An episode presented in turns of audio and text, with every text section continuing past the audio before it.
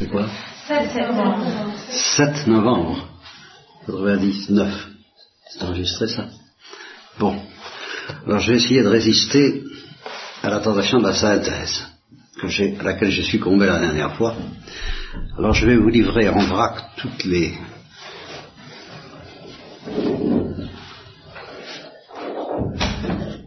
toutes les intuitions qui me travaillent dans le désordre. Je voudrais les maintenir dans le désordre parce que je sens bien qu'elles sont solidaires, profondément solidaires.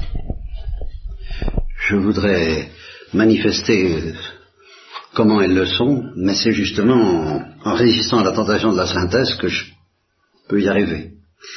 De sorte que euh, cette conférence, je euh, la commencer par un texte de Thérèse l'Enfant Jésus, et je, si je la termine, si j'arrive à la terminer, je la terminerai par le texte de Thérèse l'Enfant Jésus. Et ça m'a amené petit à petit, en fin de compte, en fin de course, à un texte de d'Anna et Mr. God, et je vais commencer par le texte d'Anna et Mr. God, pour être plus sûr de ne pas céder à la tentation de la synthèse. Alors, les, quatre intuitions, il y en a bien d'autres, mais enfin, on peut en énumérer quatre comme ça qui se battent un peu dans mon esprit, c'est euh, les vraies questions, justement. Quelles sont les vraies questions? Là, et comment, comment je souhaite que vous appreniez, avant que je vous quitte surtout, à poser les vraies questions, et surtout dans leur raison. Les vraies questions, euh, la folie de la croix, la paix de Dieu et la bonne volonté. Voilà. La bonne volonté, c'est par là que j'avais commencé, mais c'est par là que je fais finir. Et les vraies questions, c'est par là que j'ai terminé, on va commencer par là. Un texte que vous connaissez, la plupart d'entre vous, mais ça fera pas de mal de le relire, même, même moi j'ai encore vu, vu, quelque chose que j'avais pas vu avant. Et puis il y en a qui ne le connaissent pas. Donc il s'agit d'une petite fille découverte par un anglican, un, je, un jeune technicien anglican euh, pauvre, et qui a recueilli cette petite fille euh, abandonnée par ses parents, ou qui détestait, ou qui avait fui ses parents parce qu'elle les détestait à l'âge de 5-6 ans, et puis sont mis à avoir des relations d'une intensité religieuse, spirituelle, métaphysique, scientifique, extraordinaire, qui raconte tout au long de son bouquin, qui s'appelle Anna Mr. God. Alors, je voudrais vous lire déjà le passage euh, qui pour moi est le passage suprême du, livre. Je, m'excuse auprès de celles qui le connaissent, mais ça peut peut-être pas leur faire de mal de le réentendre. Euh, la nuit qui suivit l'enterrement de Skipper, ils sont allés ensemble à enterrement, euh, Anna, qui est, la petite fille, qui, appelle Dieu Mr. God, Monsieur Dieu, je fus réveillé par un cri de désespoir qui venait de derrière le rideau. J'allais voir Anna, je la pris dans mes bras comme dans un berceau, je croyais qu'elle avait fait un cauchemar, ou qu'elle pleurait encore Skipper. Je la berçai doucement, en émettant ces bruits rassurants qui arrangent tout. Mais elle s'arracha de force à mon étreinte, et se mit debout sur le lit. La tournure que prenaient les événements m'inquiétait un peu. Que faire? J'allumai le bec de gaz. En moi, et ici ça commence à devenir la partie importante, en moi, quelque chose chavira. Dressé sur son lit, les yeux hagards, angoissés, les joues inondées de larmes, Anna pressait sa bouche à deux mains, comme pour retenir un hurlement. Il me sembla que le monde des objets familiers s'était évanoui et que l'univers retournait au chaos. J'aurais voulu dire quelque chose, mais rien ne venait. Engourdissement. Mon esprit emballé n'embrayait plus sur le corps. J'étais pétrifié. Et ce qui m'effrayait le plus, c'était qu'Anna ne me voyait pas. Je n'existais plus pour elle. Je, ne pouvais pas l'aider. Je me mis à pleurer. Était-ce sur elle ou sur moi, je sais pas. Mais le chagrin m'écrasait. Soudain, du fond de mes larmes, j'entendis la voix d'Anna. S'il vous plaît, s'il vous plaît, Mr. God, apprenez-moi à poser les vraies questions. S'il vous plaît, aidez-moi à poser les vraies questions. L'instant d'un éclair, je vis Anna sous la forme d'une flamme. Et je frissonnais en sentant tout à coup qui j'étais. Je sais pas comment j'ai pu survivre à cet instant. Mes forces seules n'y auraient pas suffi. Pour la première fois, je voyais. Et me voyais entre guillemets, je voyais. Puis une main passa sur mon visage, doucement, tendrement. Une main essuya mes larmes et on répétait Finn, son prénom, Finn. La chambre m'apparut. Les choses recommencèrent à exister. Finn, pourquoi tu pleures? demanda Anna. Je sais pas pourquoi, par peur sans doute, je me mis à débiter juron sur juron, froidement, méthodiquement. Chaque fibre de mon corps vibrait, me faisait mal. Les lèvres d'Anna étaient sur les miennes, ses bras entouraient mon cou. Ne jure pas, Finn. Ça ira. Ça ira. J'essayais de trouver le sens de ce terrible de ce merveilleux instant et de revenir à la normale. Mais c'était une échelle sans fin qu'il fallait descendre. Anna parlait à nouveau. Je suis heureuse que tu sois venue, Finn, murmura-t-elle. Je t'aime, Finn. J'aurais voulu dire moi aussi, mais rien ne se passa. J'avais le sentiment bizarre de faire face à deux directions différentes je voulais retrouver la sécurité du cadre familial et en même temps j'aurais voulu revivre cet instant extraordinaire. Du milieu de mon brouillard, je m'aperçus qu'on me ramenait à mon lit, que j'étais totalement épuisé. Une fois allongé, je tentais de recomposer les choses, de retrouver le point à partir duquel reposer les questions, mais les mots s'agençaient pas de façon cohérente, ben, pas plus que moi pour la conférence. La terre ne se remit à tourner que lorsque je sentis qu'on me mettait une tasse de thé dans la main. Bois, fille, bois tout. Anna était assise sur le lit.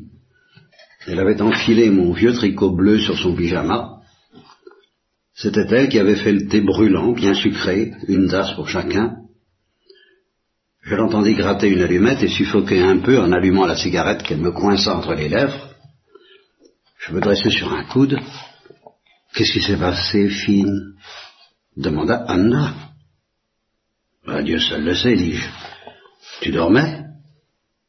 Ça fait longtemps que je suis réveillé. Je croyais que tu faisais un cauchemar. Non. Elle sourit. Je disais ma prière. Mais la façon dont je pleurais, j'ai cru, c'est pour ça que tu as pleuré? Je vois, peut-être. Tout s'est vidé d'un coup. C'était drôle, j'ai cru que je, me voyais moi-même. Un instant. Ça faisait mal. Elle ne répondit pas tout de suite, puis elle baissa le ton. Oui, je sais. Trop fatigué pour rester accoudé, je me retrouvais soudain la tête posé sur le bras d'Anna. Ça n'était pas normal, ça aurait dû être l'inverse.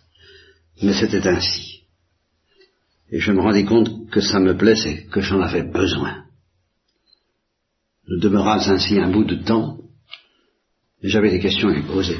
Pitch, dis-je, pourquoi tu, tu demandais à Dieu de poser les vraies questions?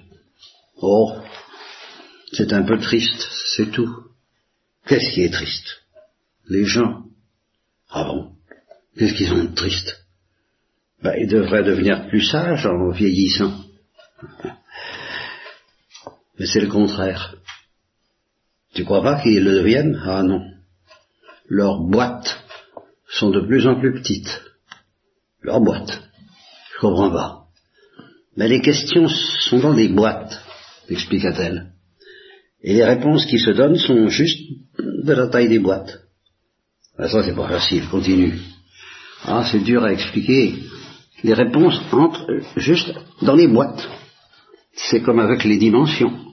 Ah, oui, si tu poses une question en deux dimensions, la réponse aussi est en deux dimensions. Mais si tu poses une question en trois dimensions, tu vas une réponse en trois dimensions. C'est comme une boîte. On ne peut pas en sortir. Ouais, je crois que je vois. Les questions les remplissent jusqu'au bord et puis elles s'arrêtent. C'est une prison. Ben, Peut-être que nous sommes tous dans une sorte de prison. Êtes secoué la tête. Non. Mr. God ne ferait pas ça. Ah, sans doute pas. Alors, quelle est la solution? Laissez vivre Mr. God. Lui, il nous laisse vivre. Et nous pas? Ah non. On le met dans des petites boîtes. Bon, ça m'étonnerait qu'on fasse une chose pareille. Tout le temps. Parce que nous ne l'aimons pas vraiment. Il faut le laisser libre.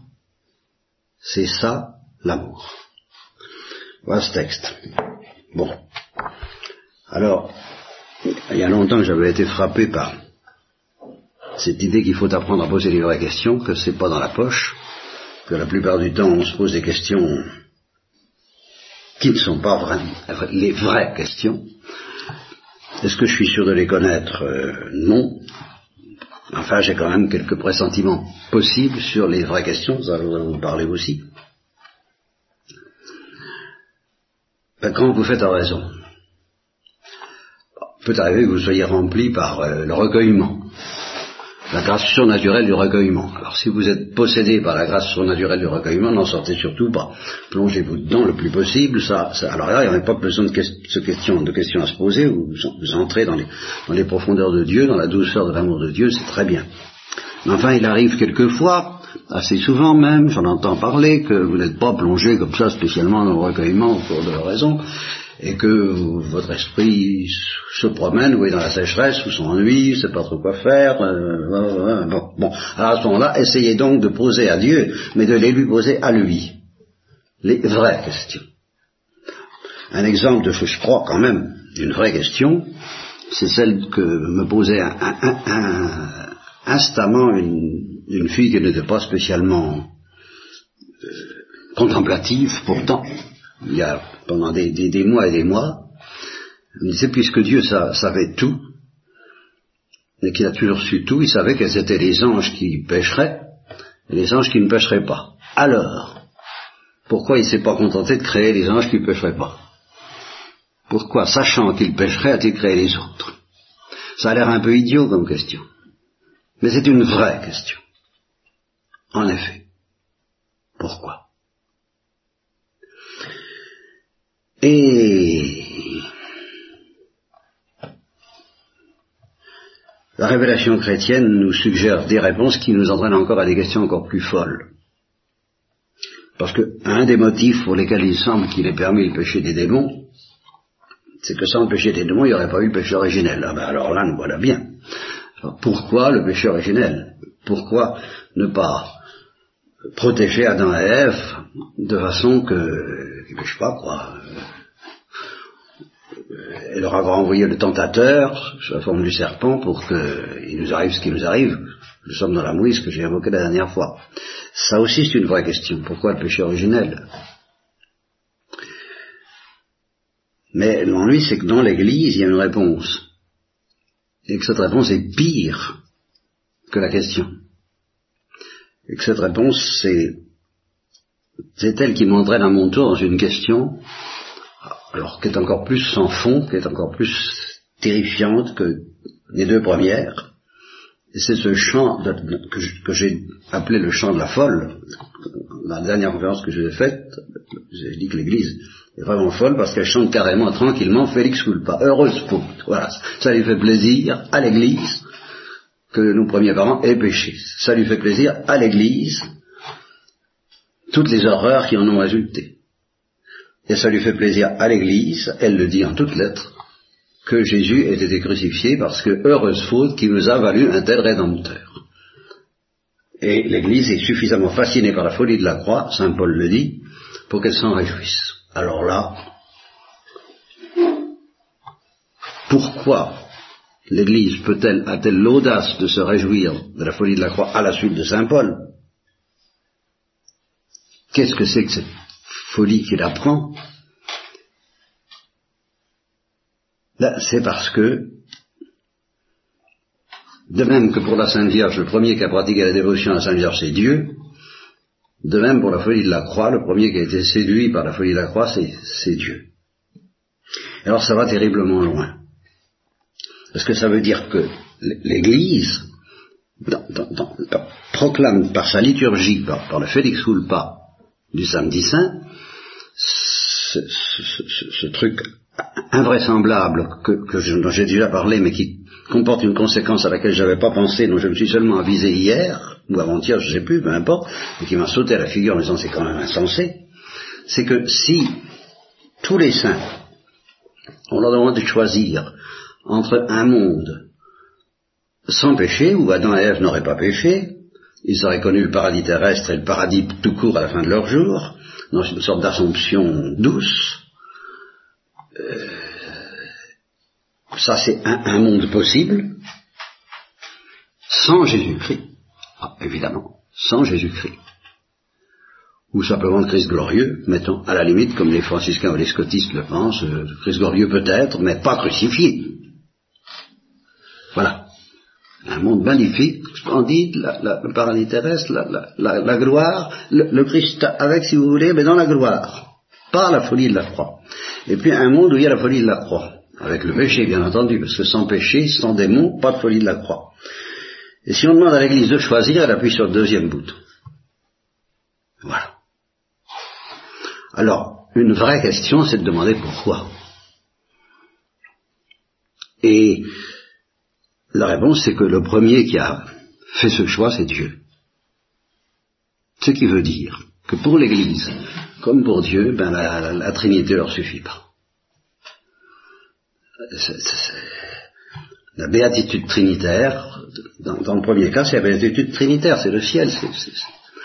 eh bien, ils ont été tellement séduits par la folie de Jésus crucifié que Dieu le premier il s'est pas contenté de la béatitude trinitaire, il, a, eu la folie de vouloir Jésus crucifié, de vouloir positivement Jésus crucifié, pour ressusciter après, la gloire, tout ce que vous voudrez, mais crucifié d'abord.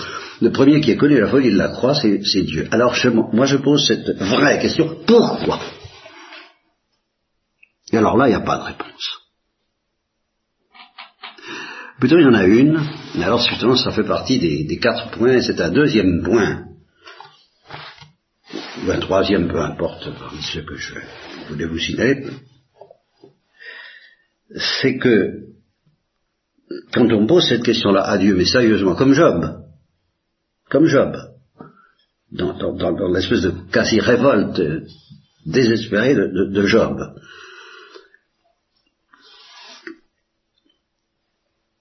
la réponse que Dieu nous offre, et justement, elle est suggérée déjà par ce texte, et c'est ça que je n'avais pas découvert c'est qu'il nous donne la paix de Dieu. Et alors là, la paix de Dieu, c'est, pas une réponse justement de deux niveaux. Elle n'est pas à deux, ni à trois, ni à quatre dimensions. Elle, fait sauter toutes nos boîtes, toutes nos questions et toutes nos réponses. La paix de Dieu, c'est un déluge. Je ferai couler sur elle la paix comme un fleuve. C'est une inondation, c'est un cataclysme, c'est une catastrophe, c'est un cyclone qui, vous, qui s'abat sur vous, et qui, comme il s'est abattu sur Job. Et quand cette paix s'abat sur vous, et là, c'est un petit peu ce qui est arrivé à Finn. est-ce qu'il il a vu Anna et il s'est vu dans, dans, à travers ce hurlement, Anna était dans la paix. Était habitée par la paix. Quand la paix vous arrive dessus, alors là, euh, on ne sait plus quelle tête faire. Euh, toutes les questions disparaissent. En même temps, ils sont complètement dépassés. Et l'intensité des horreurs de l'enfer est infiniment dépassée par l'intensité folle de ce vent invraisemblable qui s'appelle la paix. Alors là, euh, je sens que c'est vrai, je vous dis, si ce n'est, je vous souhaite la grâce de pressentir ça, si peu que ce soit. Donc vous voyez, voilà euh, deux points, la folie, les, vraies questions, la folie de la croix, la paix, qui est plus folle que la folie de la croix. Et puis, Bien, je voudrais terminer sur la bonne volonté, et là, il faut que j'aille chercher trois autres, trois autres textes. Merci. Oui, j'ai découvert une contradiction dans les paroles de Thérèse de l'Enfant Jésus. À première vue, ça n'a rien à voir avec ce que je viens de vous dire, mais justement, j'espère vous pressentirez que tout ça se tient Nous allons relire d'abord le texte bien connu sur la grâce de Noël.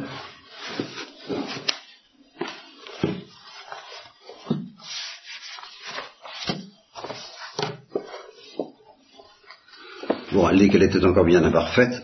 Elle dit, j'étais vraiment insupportable par ma trop grande sensibilité. Ainsi, s'il m'arrivait de faire involontairement une petite peine à une personne que j'aimais, au lieu de prendre le dessus et de ne pas pleurer, ce qui augmentait ma faute au lieu de la diminuer, je pleurais comme une madeleine. Et lorsque je commençais à me consoler de la chose en elle-même, je pleurais d'avoir pleuré. Tous les raisonnements étaient inutiles. Et je ne pouvais arriver à me corriger de ce vilain défaut. Je ne sais pas comment je me berçais de la douce pensée d'entrer au Carmel, étant encore dans les langes de l'enfance. C'est vrai qu'une prière, prière, de Carmel m'a dit, c'était une pleurnicheuse. Voilà. C'était une pleurnicheuse il fallut que le bon Dieu fasse un petit miracle pour me faire grandir en un moment.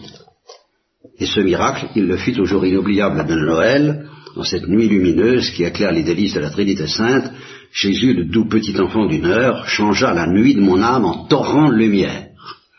En cette nuit, il me rendit forte et courageuse, il me revêtit de ses armes, et depuis cette nuit bénie, je ne fus vaincu en aucun combat.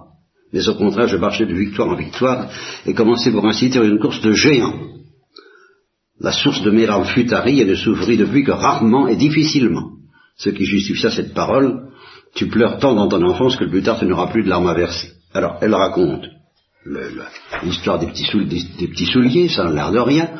Euh, son, père agacé euh, les, souliers de la cheminée, qui vont recevoir un petit cadeau, quoi, enfin, sur, tous les enfants. À 14 ans, c'était effectivement un petit peu un petit peu infantile. Alors, son père est agacé, il dit heureusement que c'est la dernière année. Et euh, Céline court après Thérèse en lui disant ne descends pas, ça ferait trop de peine de regarder tout de suite dans les souliers, mais Thérèse n'était plus la même. Jésus avait changé son cœur, refoulant mes larmes, je descendis rapidement l'escalier, et comprimant les battements de mon cœur, je pris mes souliers et les posant devant papa, je tirais joyeusement tous les objets, ayant l'air heureuse comme une reine. Papa riait, il était redevenu aussi joyeux, et Céline croyait rêver. Heureusement, c'était une douce réalité. La petite Thérèse avait retrouvé la force d'âme qu'elle avait perdue à quatre ans et demi. Et c'était pour toujours qu'elle devait la conserver. En cette nuit de lumière commença la troisième période de ma vie, la plus belle de toutes, la plus remplie des grâces du ciel, en un instant. L'ouvrage que je n'avais pu faire en dix ans, Jésus le fit en se contentant de ma bonne volonté, qui jamais ne me fit défaut. Comme ses apôtres, je pouvais lui dire, Seigneur, j'ai péché toute la nuit sans rien prendre. Plus miséricordieux encore, pour moi, Jésus prit lui-même le filet, prit lui-même le filet le jeta et le retira plein de poissons. Il fit de moi un pêcheur d'âmes, etc. Et là, c'est là où elle commence à parler de son désir de sauver Branzini. Bien, vous connaissez ce texte. Euh, il comporte un petit piège. que j'ai été obligé de découvrir en, lisant dans les derniers entretiens quelque chose qui m'a quand même un peu surpris. Un texte auquel personne ne fait attention, y compris moi jusqu'à présent, je pas fait. Ça, ça date du 8 août 97, bien entendu, comme tous les derniers entretiens. Et voilà la parole, voilà le texte. J'ai pensé aujourd'hui à ma vie passée, à l'acte de courage que j'avais fait autrefois à Noël. Et la louange adressée à Judith m'est revenue à la mémoire, vous avez agi avec un courage viril, et votre cœur s'est fortifié. Bien des âmes disent, mais j'ai pas la force d'accomplir tel sacrifice. Qu'elle fasse donc ce que j'ai fait. Un grand effort. Le bon Dieu ne refuse jamais cette première grâce qui donne le courage d'agir. Après ça, le cœur se fortifie. Et l'on va de victoire en victoire. Évidemment, ça ne ressemble pas tout à fait au texte de Noël. Et là, justement, j'ai envie de presque d'arrêter. Par un bout, j'arrête la conférence ici en disant, ben voilà, une vraie question. Et à laquelle je ne suis pas sûr de pouvoir apporter une réponse. J'ai une de petites idées, je vais vous les suggérer, mais dire que j'ai répondu à une question pareille, je la trouve, euh, c'est un abîme qui frôle les, grands mystères qui ont agité l'Église pendant des siècles sur la prédestination, la coïncidence de la grâce et de la liberté, tout ça, comment ça s'arrange, c'est bon. Alors, je suis revenu au texte de l'histoire du âme et j'ai repensé à l'aspect où elle dit Jésus se contentant de ma bonne volonté qui jamais ne lui fit défaut.